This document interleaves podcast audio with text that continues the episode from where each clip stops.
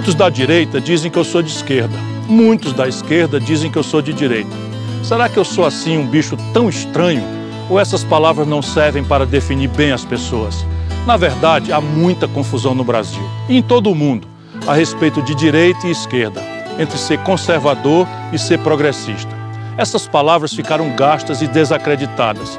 Mas no meio dessa confusão há uma diferença fundamental para mim. Quando eu digo que eu sou progressista e que tenho um moderno projeto nacional de desenvolvimento, estou apontando uma direção clara para onde eu quero caminhar. Sou progressista porque não considero justo como organizamos nossa vida nacional e porque também não concordo que brasileiras e brasileiros comuns tenham de lutar tanto para receber tão pouco de volta. Muito pouco, quase nada. Sou progressista porque quero modernizar o país e nossas instituições para que possamos ter juntos uma vida melhor onde cada cidadão seja visto pelo governo como uma pessoa a ser fortalecida, com oportunidades para aprender, trabalhar e empreender.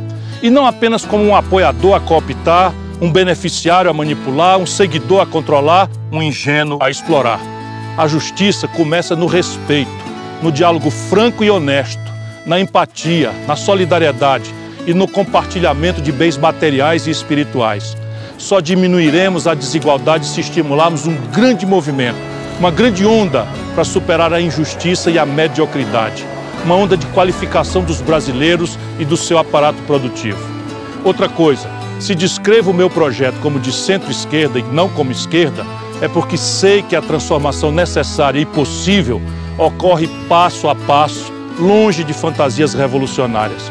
Esse é o desejo da maioria dos brasileiros que quer um regime baseado no esforço e na responsabilidade de cada cidadão, um regime livre dos privilégios. Quer um regime diferente do atual, cujo modelo econômico se repete há décadas, não importa quem esteja governando.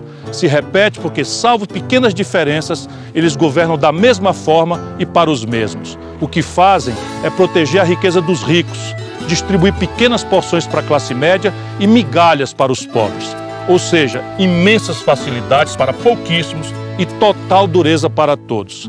Isso acontece aqui nas pequenas cidades do sertão, nas grandes cidades e nas cidades médias, no norte, no sul, no leste e no oeste deste Brasil tão rico e tão belo, mas que desaprendeu a trabalhar para si e para seu povo.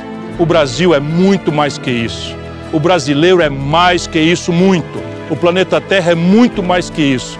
Deus e o universo nos ensinam tudo isso.